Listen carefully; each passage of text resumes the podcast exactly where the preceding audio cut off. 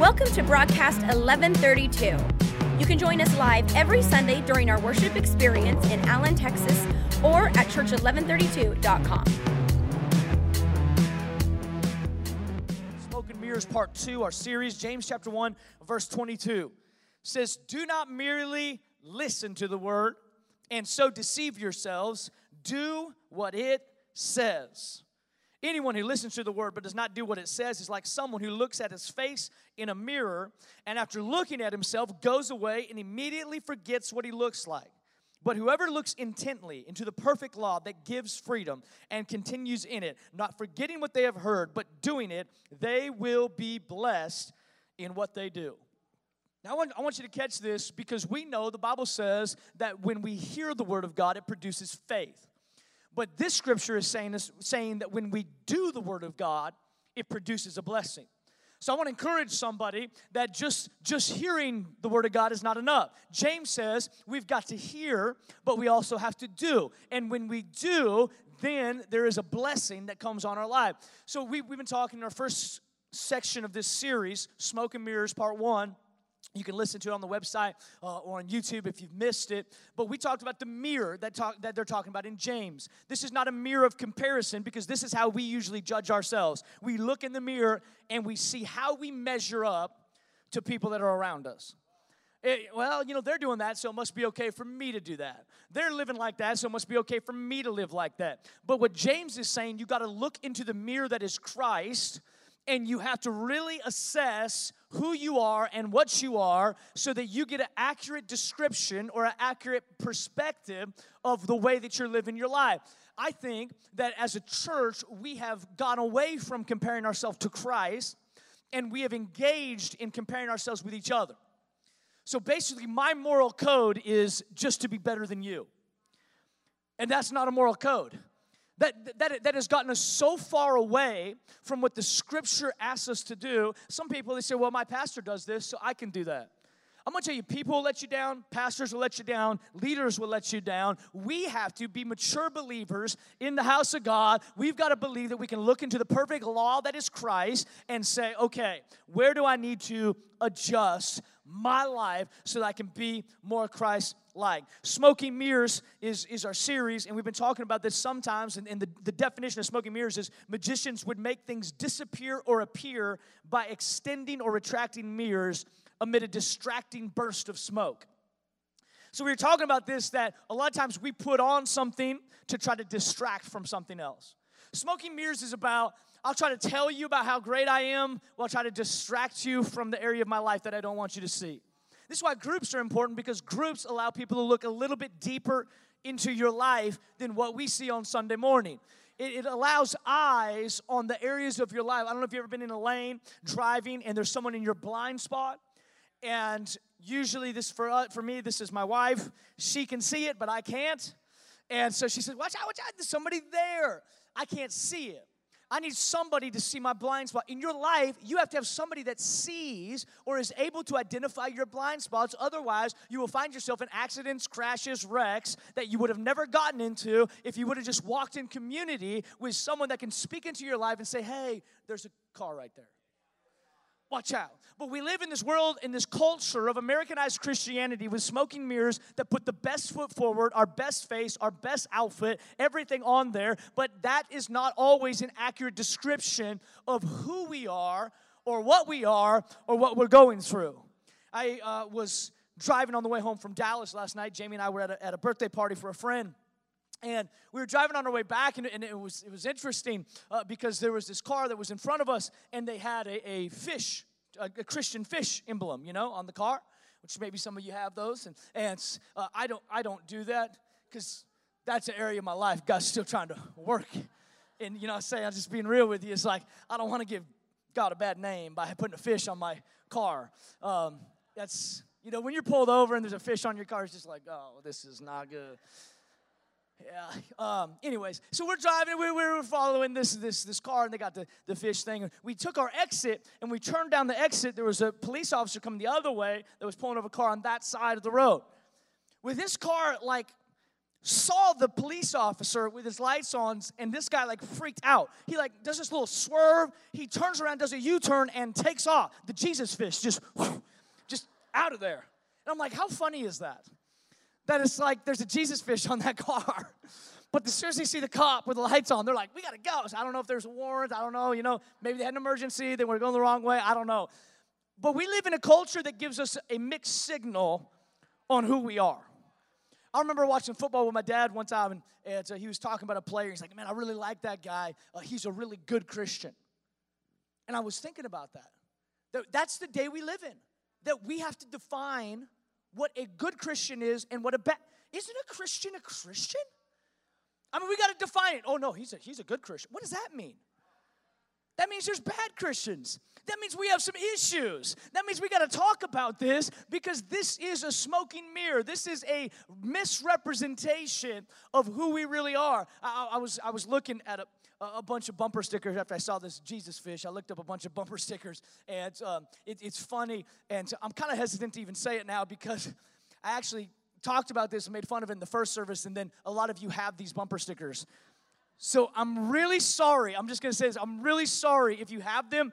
I think they're funny, okay? So I'm just going to show. I'm just show. Just go ahead and put, put up there. Um, tithe if you love Jesus, any idiot can honk. I actually like this one. Uh, we're going to get these and hand these out for free. Uh, just joking. Let's go, let's go to the next one. Um, do you follow Jesus as close? My wife bought me this one. Uh Yeah. Anyways, what's the, ne- what's the next one? This one's disturbing. This fish won't fry. Will you? I mean, it's like, what? That makes me just want to pull over and repent right there. It's like, yep, I'm getting saved. You got me. I don't want to fry. Uh, I don't know if, like, really we believe that these things are, like, I don't know. Anyways, next one. I don't, I don't want to offend anybody. Although that one offends me. Try Jesus. If you don't like him, Satan will always take you back. That's like, if any of you have this one, just cover it up on your way out of church, because everyone's going to be judging you. Um, it's funny, though, that we we we love we love to just display what we believe, and we love to put these things out there. But you know what? Sometimes it's a it's an inaccurate description of what we really are. Sometimes we'll slap bumper stickers on things. And I'm not specifically talking about bumper stickers. I'm talking about our life. I'm using bumper stickers as an illustration. Some of you are, like, getting lower and lower in your chairs. I'm not. I'm really not trying to rat, rat out your bumper sticker. I'm just saying that we've got to have an accurate description on our life. If we were to label you, we need to make sure that we're labeling you correctly. I'm going to tell you, I think that we live in a culture the, of, of Christianity that Christians judge people more than they've ever judged people ever in history. I'm sure it's always been a problem, but it seems like everyone is judged based on what they do or where they come from or how they got there, who's worshiping next to me and why they should be and who's leading a ministry, who's preaching, who's doing this. And you know what? We're all in this thing together.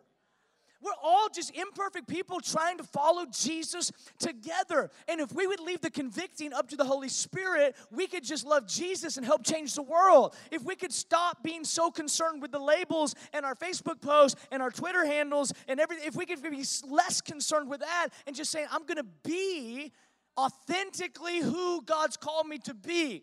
That doesn't mean I'm perfect. That means I'm honest about my mistakes.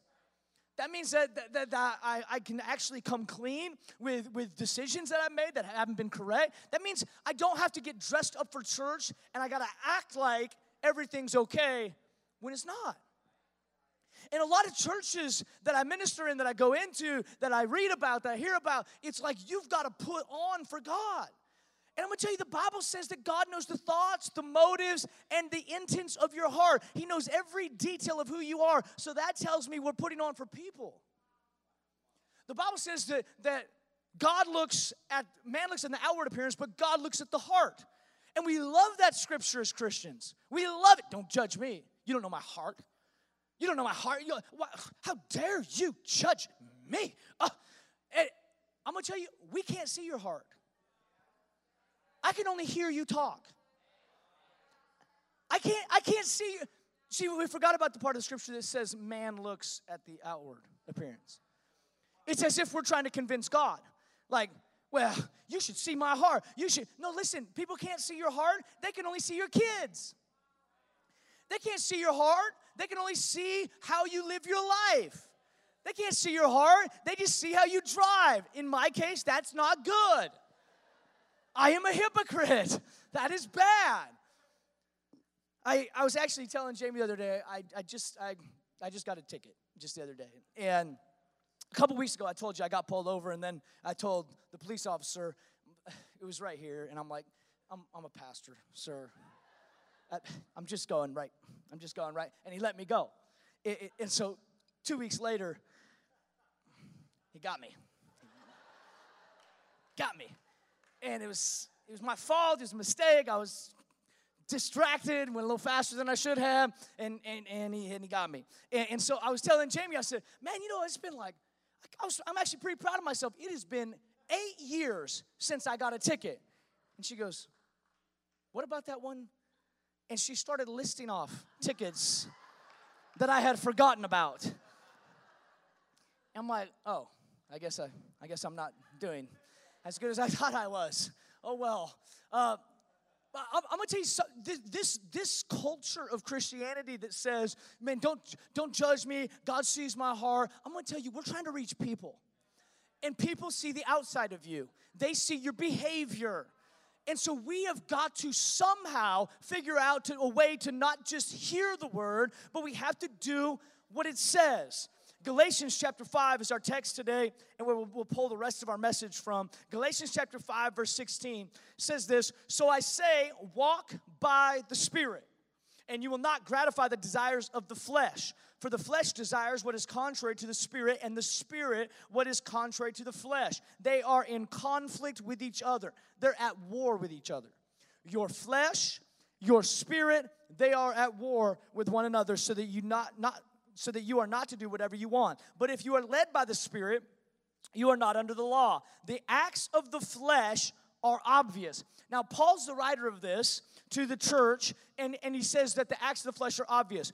Fast forward a couple years where we are. I don't know if these are as obvious to us as they were to the early church, okay? But so maybe we need to say, like, maybe pay attention to them. I don't know. It's, it says uh, these are obvious. Sexual immorality, impurity, debauchery, idolatry, witchcraft, hatred, discord. Don't you love how he lumps things together? Like witchcraft's like, oh, I'm not that. Hatred, oh, got me.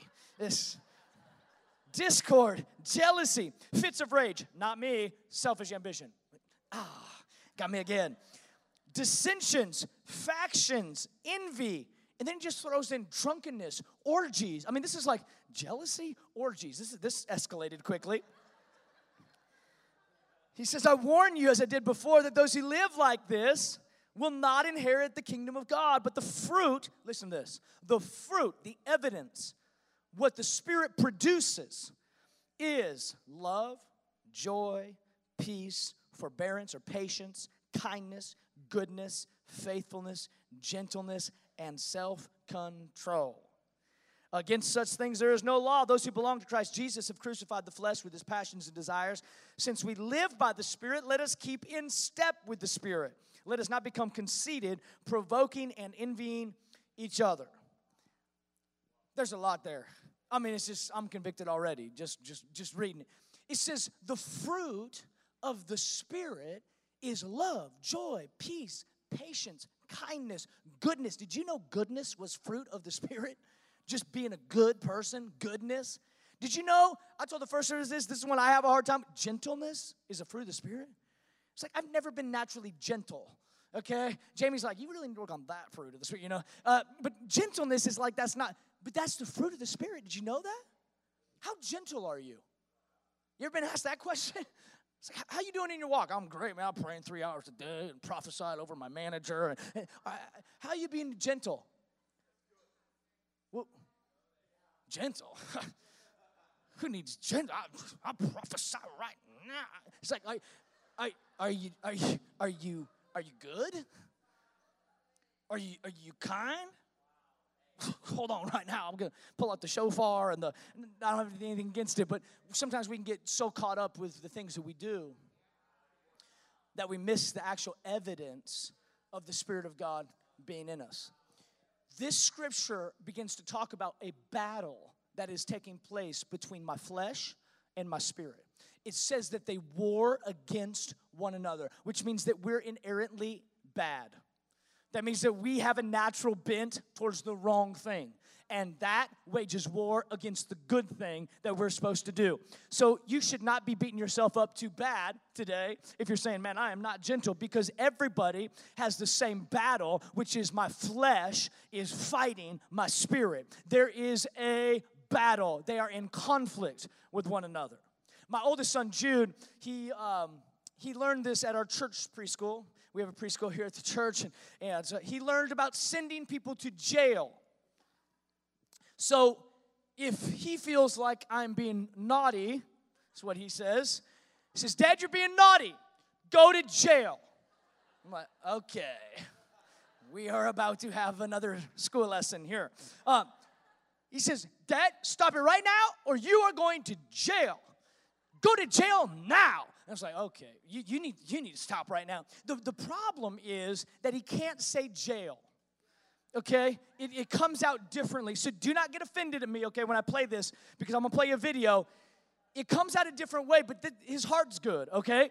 So he calls my dad, his, his, his grandpa, he calls him Boppy, okay? Boppy and Button. They started it, I don't know, it's just that's what they call him. And so we've been on a car ride, we're about to get out and see Boppy. When I play this video, he jumps out of the car, get him out of his car, so he jumps out, and this is his first words to Boppy after he told us in the car that Boppy has been naughty and he needs to go to jail. So go ahead, just, just play that. You're going to hell, Boppy. He can't say jail. Play that one more time. You're going to hell, Bobby. So he has told my dad, who's been a pastor longer than I've been alive, that he has been naughty and is going to hell. That's how it comes out. That's how he says it. And so, you know, sometimes he just will be running through the house and say, go to jail. And it's like, okay, can we not do that in public? Jail, no. You know, it's like, okay, um, He, so we're trying to disciple him, but he, he, he's, he's recognizing there there is a there there is a if you're naughty, then there is a consequence. I'm going to tell you that there is a war that is going in on in, in your heart, in in who you are, between what is naughty and what is nice, between what is good and what is evil, what is bad and what is, what, what is good. This is fighting one another. The Bible describes it this way, that your flesh, the flesh, the corrupt and carnal part of you, lusts. It strives and it struggles with strength and vigor against the Spirit. It opposes all the motions of the Spirit and resists everything that is spiritual. For some of you, that should be like, oh, that's why. That's why I just couldn't like just follow Jesus the way I wanted. You're right, because it's a battle. It's like that. That's why you react the way that you react. It's a battle. And then he says that the spirit, the spirit is the renewed part of us. It strives against the flesh and opposes the will and the desire of it. It's the old nature versus the new, new nature. It's remainders of sin versus the beginnings of grace. It's the corruptions of your heart versus the convictions of your conscience. This is what is happening in you. It's like the old school cartoons. You ever seen those with like, like a devil on one side and an angel on the other? And they both are whispering about what to do. It's like, jump, don't jump, jump. Don't, you, they're having this conversation. This is more true than you actually think it is. This, this is like your flesh and your spirit, and they war against you. You ever felt like you have two voices going on in your head? Like, do it, do it, do it. Don't do it, don't do it. Say it, say it, say it. Please don't say it. Don't say it. Please don't say it. And you have this battle that goes on within you. That is your flesh and your spirit. And the more that you feed your flesh, the stronger that it gets. The more that you feed your spirit, the stronger that it gets. So the reason that we consistently fail is because we have strong flesh and weak spirit. That's why this scripture says you have to learn how to live, walk, depend, lean on the Spirit. When you are at church, you're feeding your spirit.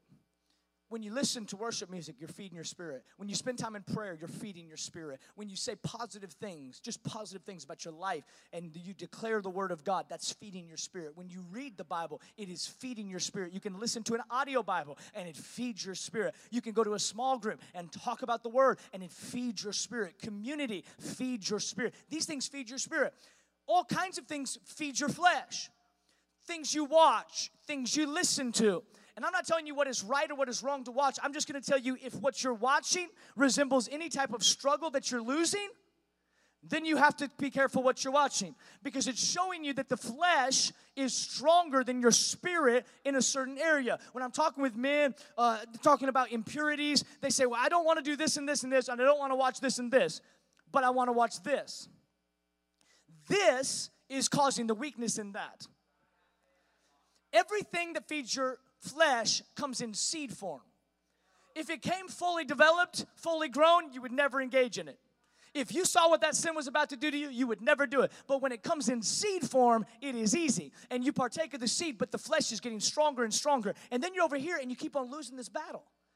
And you're saying, why am I losing the battle? It is because the flesh is overcoming the spirit because you have fed the flesh so much. Galatians Chapter six, verse eight, it says, whoever sows to please their flesh, from the flesh will reap destruction.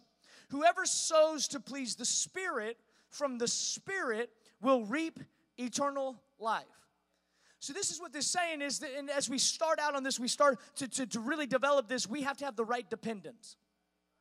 You've got to depend on the right thing. Verse sixteen said, so I say, walk by the Spirit, and you will not gratify the desires of the flesh. Walk by this. What does that mean? Feed the spirit, and you will not gratify the desires of the flesh. Another word, tense of that word says depend on. So I'm going to depend on, I'm going to lean on, I'm going to rely on the spirit so I don't gratify the desires of my flesh. Do you know it's natural for you to have impure thoughts, impure inclinations? I know, I know, like some of us, we never want to admit that at all. And, and you're sitting with your husband or wife right now, and you're like, wait, you have impure thoughts? It's like, yeah, they do. They they do. They they really, I'm, I'm trying to rat them out, but they do. Everybody does. It is what we feed that grows. And it is, my dad used to use this illustration. It was kind of silly, but he, he said, you can't keep a bird from landing on your head, but you can keep it from building a nest there. You can't keep temptation from entering your household, but you can keep from engaging in it, which means that you, it's not doesn't mean that you'll never have an impure thought. It's what you do with the thought. It is when I have a thought, but my spirit is too weak to overcome it, now it leads to an action, and now I'm frustrated because of what I'm walking in and living in, but it's because I have not fed my spirit. We have to have the right dependence. You can tell what you lean on by what you reach for when you're falling. What's the first call you make when crisis hits your house? What's the first call you make when someone mistreats you? What's the, what's, what's, the, what's the first thing that you lean on when you're going through a financial struggle? Work more hours. Do more. Talk more. I need someone to talk to. I need someone to vent to. I'm not saying that you don't need relationships. Your relationships can't substitute your dependence on God. You have to have the right dependence. What you depend on is what you sow into. So whatever I'm leaning on, I begin to sow into it and get stronger. If I'm leaning on my flesh, I'm sowing into my flesh, and my flesh is getting stronger and stronger. What you depend on will be shown by either an absence or an evidence of the spirit or of the fruit in your life. If I have the right dependence, then I will have the right evidence. Verse twenty-two says, but the fruit of the spirit is love, joy, peace, patience, kindness, goodness, faithfulness, gentleness, and self-control. Against such things there is no law. The right evidence. If I have the right dependence, I will naturally produce the right evidence. Some people say, well, man, I just want to pray. I just got to pray for the fruit of the Spirit. Patience, come now. That's not how it works. It's fruit. That means it has to grow. So that means I have to foster an environment of my life that will grow something from it. That means that I didn't just wake up one day and I'm like, hey, Jamie, I'm gentle. God gave it to me last night. It's like, no, this is something that I have to produce over a, a, a long time, of living and walking and being connected to God. Right dependence creates right evidence. You are either led by the Spirit or you follow your flesh. Now, I need you to see this just real quickly. It says that you shouldn't do these works or acts of the flesh. What that is, that's reactive.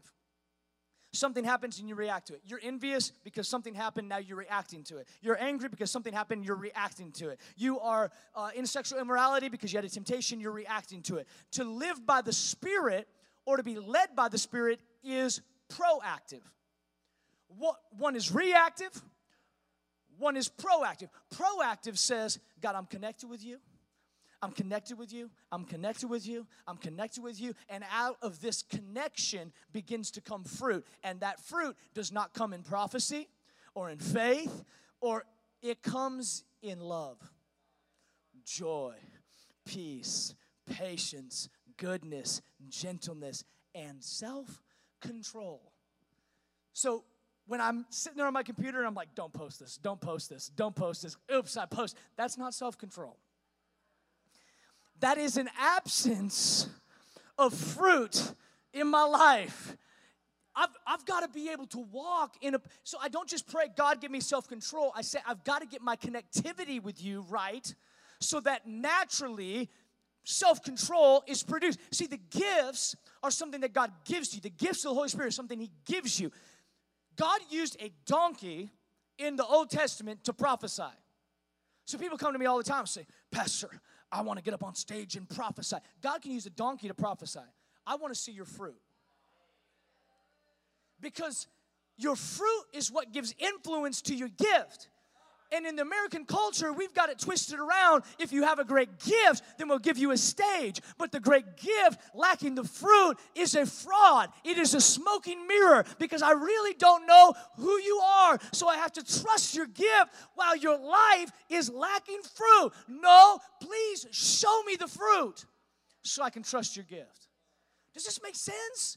I know this is like, this is not the, the, the greatest, most rah-rah message you've ever heard. This is not the message that people ask me to come speak conferences on. Pastor Dustin, will you please come talk about the fruit of the Spirit? People don't want to hear about this. But I have this like sneaking suspicion that this could be the thing that changes our world. Oh, that's so outlandish. Well, what if the church started operating in patience, peace, love? I mean, just think through your timeline on social media and just apply the fruit of the Spirit to it and ask yourself the question, if the church started to operate in love and in joy and peace and patience, kindness, goodness, gentleness, self-control, what would happen? The world would be like, what is going on? There is such a shift. There's such a change. People would look at you and say, something is different about you. The fruit of the Spirit should be the byproduct of a Spirit-filled life. Well, Pastor Dustin, I've been saved for thirty-seven years. Let me tell you a thing or two. I just hope that there's a lot of fruit. If you ha- if you have been, if you really, if, they, if that's true, you've been serving the Lord, there's been connectivity with the vine, you, you, you're connected with Him, then I just hope there's a ton of fruit. And be careful about throwing judgment or throwing uh, uh, preferences around if there hasn't been first a production of fruit from your life. Are you operating in patience? Are you, I mean, we're going to say the fruit of the Spirit over. I know it's like, it's, it's kind of heavy because it's, it's all of us, we struggle in this area because we want the gifts. We want all of these things that people can see. But that is just seems so blah. It seems gentleness, goodness. It sounds so ordinary. I can't do anything about my self-control. I have a temper. No, you being led or depending on the Spirit will produce the Spirit inside of you that is able to overcome the flesh. Well, I'm just naturally, I'm just naturally drawn towards depression and darkness. It is because your flesh is so empowered by the seeds that you're putting in it that your spirit doesn't have a chance. In Matthew chapter twenty-one, verse eighteen and nineteen, we'll close, start closing down with this story. It says, early in the morning, as Jesus was on his way back to the city, he was hungry. Seeing a fig tree by the road, he went up to it, found nothing on it except for leaves. Then he said to it, may you never bear fruit again. Immediately the tree withered.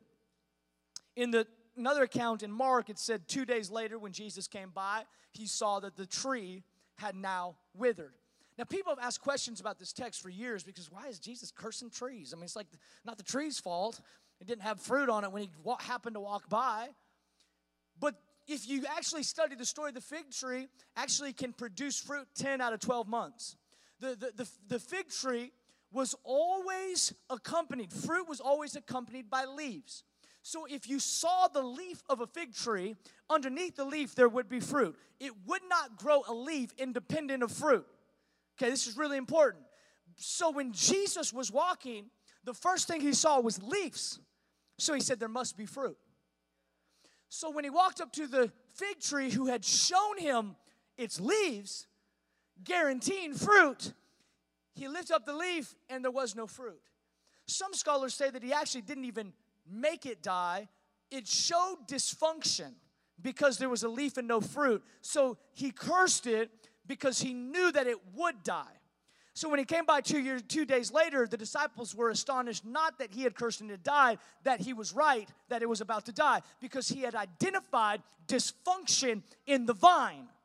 Now you have to catch this because a lot of us as believers, we look good. We've got the leaves that should guarantee the fruit. And so when people come up to us and believers come up to us and say, oh man, wow, you go to church eleven thirty-two, wow. And, and, and then they hang out with you. And they get to see underneath the leaves. And they're saying, oh, there's no f- fruit. They, they see you worship. And when they hang out with you, they hear you gossip. Say, wait, but you had such the leaves, I thought there would be the f- fruit. This is where we have completely hypnotized our Christian culture into believing whatever leaves we put on that day. Whatever bumper sticker, whatever label, whatever social media, whatever, anything that we put on is like that's who we are. But the truth is, if you lift up the leaves, are we? Is there fruit? I know this is like rather convicting because it is for me. The, the, this is the truth is whatever you preach, God first tests you in. So this has been a fun series. It's like, man, give me a break, God. Like this, this, this, this is wild. Gentleness, goodness, self-control. Some people are like, well, this is what makes me feel better. I just got to punch a hole in the wall. Listen, you know why that makes you feel better? Is that's what you're leaning on. But if you would lean on the Spirit, He would help you just as much as punching the hole in the wall. But you have conditioned yourself to lean on the flesh, and it has made the flesh powerful in your life, and now you are unable to live by the Spirit. So we've got to reorganize things and say, God, this is the question, how do we get connected to the vine? Or in other words, how do we bear good fruit? And it's found in this as we close. John chapter fifteen, verse one through four. It says, I am the true vine, and my Father is the gardener. So Jesus is the vine. You got to follow this. Jesus is the vine. God is the gardener. He cuts off every branch in me that bears no fruit, while every branch that does bear fruit, he prunes that it will be even more fruitful. You are already clean because of the word I have spoken to you. Verse four, remain in me, and I also will remain in you. No branch, or let's just say this, no believer can bear fruit, and whatever fruit of the Spirit you need, you can just insert it in there. So let's just say, no, Dustin can bear, cannot bear patience by himself. Dustin must remain in Jesus. Neither can he bear goodness, gentleness, self-control, love, joy, any of them, unless he remains in Jesus. So the fruit of your Spirit, the fruit of the Spirit, is based on your connectivity to God. So I'm gonna, I'm getting fired up. I'm gonna, I'm gonna develop the fruit. No, it doesn't, doesn't work like that. It doesn't. The fruit's a byproduct of a connected life. So when I see people that are just good, when I see people that are patient, oh, they must be connected. is God used a donkey, King James Version, do you know what that is? To prophesy. He used a donkey to prophesy. Saul, when he was walking in pride, says he walked with the company of the prophets and he began to prophesy. Oh, wow, Saul, you must be a good man. No, anybody can be used in a gift. The fruit is the greatest test of all. I know some of this is outlandish. Some of this is maybe shocking to some of you. It's just like, wait, I, I, that's just a total paradigm shift. I believe that revival is not going to come from a greater visibility to the gifts. I think that revival is going to come to our nation by the fruit of the Spirit. I, I've never heard someone say this in my life. I think revival is going to come to America. By a revi- revival means to revive, to bring back to life. I believe it's going to come through a revival of the fruit. Because if the world sees a revival of the fruit, then they will trust the gift. Do you know what? People can't even give tithe in churches anymore because they don't know if the church they're tithing to has the fruit. They see the gift up here. But I'm going to tell you something. I'll be real honest with you. It's easier to say this stuff than it is to live it. And I'm a hypocrite if I can stand up on this stage and say it to you, but I can't walk down there and walk it with you. I that that it's way. I'm, I'm just gonna tell you, it is easier to talk about it than to sit where you. I, I feel bad for you today because it's easier to say, "Hey, where's the fruit, guys? Pick it up," than it is to sit there and say, "Wow, I am really an impatient person. But I've got to walk down off this stage, and then I got to live this." But we have people that can't give in churches. We have people that can't commit to churches. We've got people who, who, who just question everybody. You know why? Is because you can't trust the gift. And the reason is not because the gift has not been good. It's because there's been no fruit. That's why people can fall into sin and still continue to minister. And it's, it's caused huge rifts in the body of Christ. We were saying, how could God use someone like that if they were having this moral failure the whole this whole time? They're stealing money from the church this whole time. How can God continue to use them? Because being used by God does not necessitate fruit. God used a donkey. The anointing doesn't fall on your goodness. The anointing will just fall on people. And you can operate in a gift, but the fruit, watch what power comes to the gift when you see the fruit. It is the evidence of a God-connected, God-centered, God-mature life. Oh my goodness, look at that self-control. You are connected. John says this is, this is how you do it. You just stay connected to the vine. Easier said than done, but this is what it means is whatever opportunity you get to be in the house of God, be in the house of God. Whatever opportunity you have to be around other believers, be around other believers. Whatever opportunity you have to listen to, read the Word of God, be in it, be around it, because when you do, that God-centered life naturally produces fruit. Nobody ever goes up to an apple tree and is like, apple. Right? If the tree's healthy, it will naturally produce.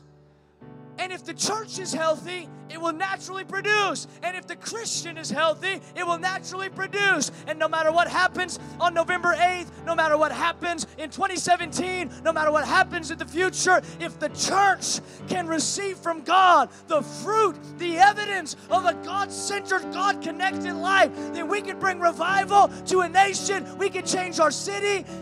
We can change our families. I'll close with this last thought and we'll be done.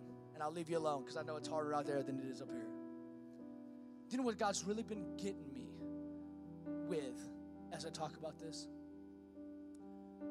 Our kids.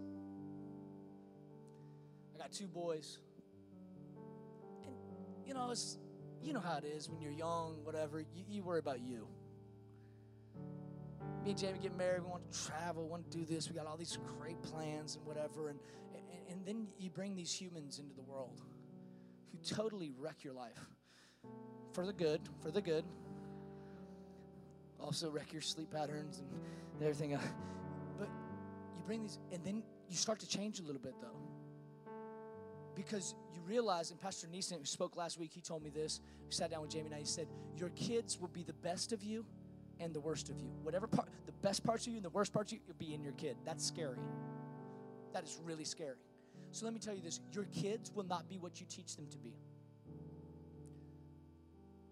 They will not be what you tell them to be. They will be what you are. You, you can teach what you know, but you reproduce who you are. So this is what, th- this message is what's really getting me, is I got, I gotta, I gotta have evidence. But you can sit here and listen to me preach. You can get on YouTube and search my name. You can watch me preach. You can, that's all gift. But he has to see fruit. Because I've seen gifted people lose their kids because they had great gift, but they didn't have any fruit. So, so if I if I neglect, if I neglect fruit, and he sees me as flashy and passionate and loud, and, and, and that doesn't help him. This up here, this doesn't help him. When I go home, and how I treat his mom, how I speak to him, how I deal with crisis, how I deal with storms, how I deal when people talk bad about me, how I deal with social media, how I deal with the environment of our culture, how I deal with that, that is evidence of a God-connected life. And that's what I have to give my boys, that there's actually evidence of connection, not just something for me. I'll leave you alone. I'll, I'll tell you this. If you're feeling discouraged, don't feel discouraged. This is a natural battle that goes within us, and we can win it. And he gives us the remedy. He says, you gotta, li- you gotta live a spirit-led life. Stop depending on that and depend on this. And when you depend on this, it's going to grow your spirit, build your spirit, and then you're going to be able to conquer your flesh. You know, I used to have the worst temper. I used to have the most, I mean, bad, lose my mind, fits of rage, and I never lose my temper anymore. Well, you grow out of it. No, I grew my spirit. Because I still feel angry sometimes. I still get angry, but I don't react the same way. Because, thank God, I'm maturing. I'm mature. This is what we're on a journey together. We've got to mature so that we have evidence of a God-connected life. Thanks for listening. You can find out more about us at church eleven thirty-two dot com.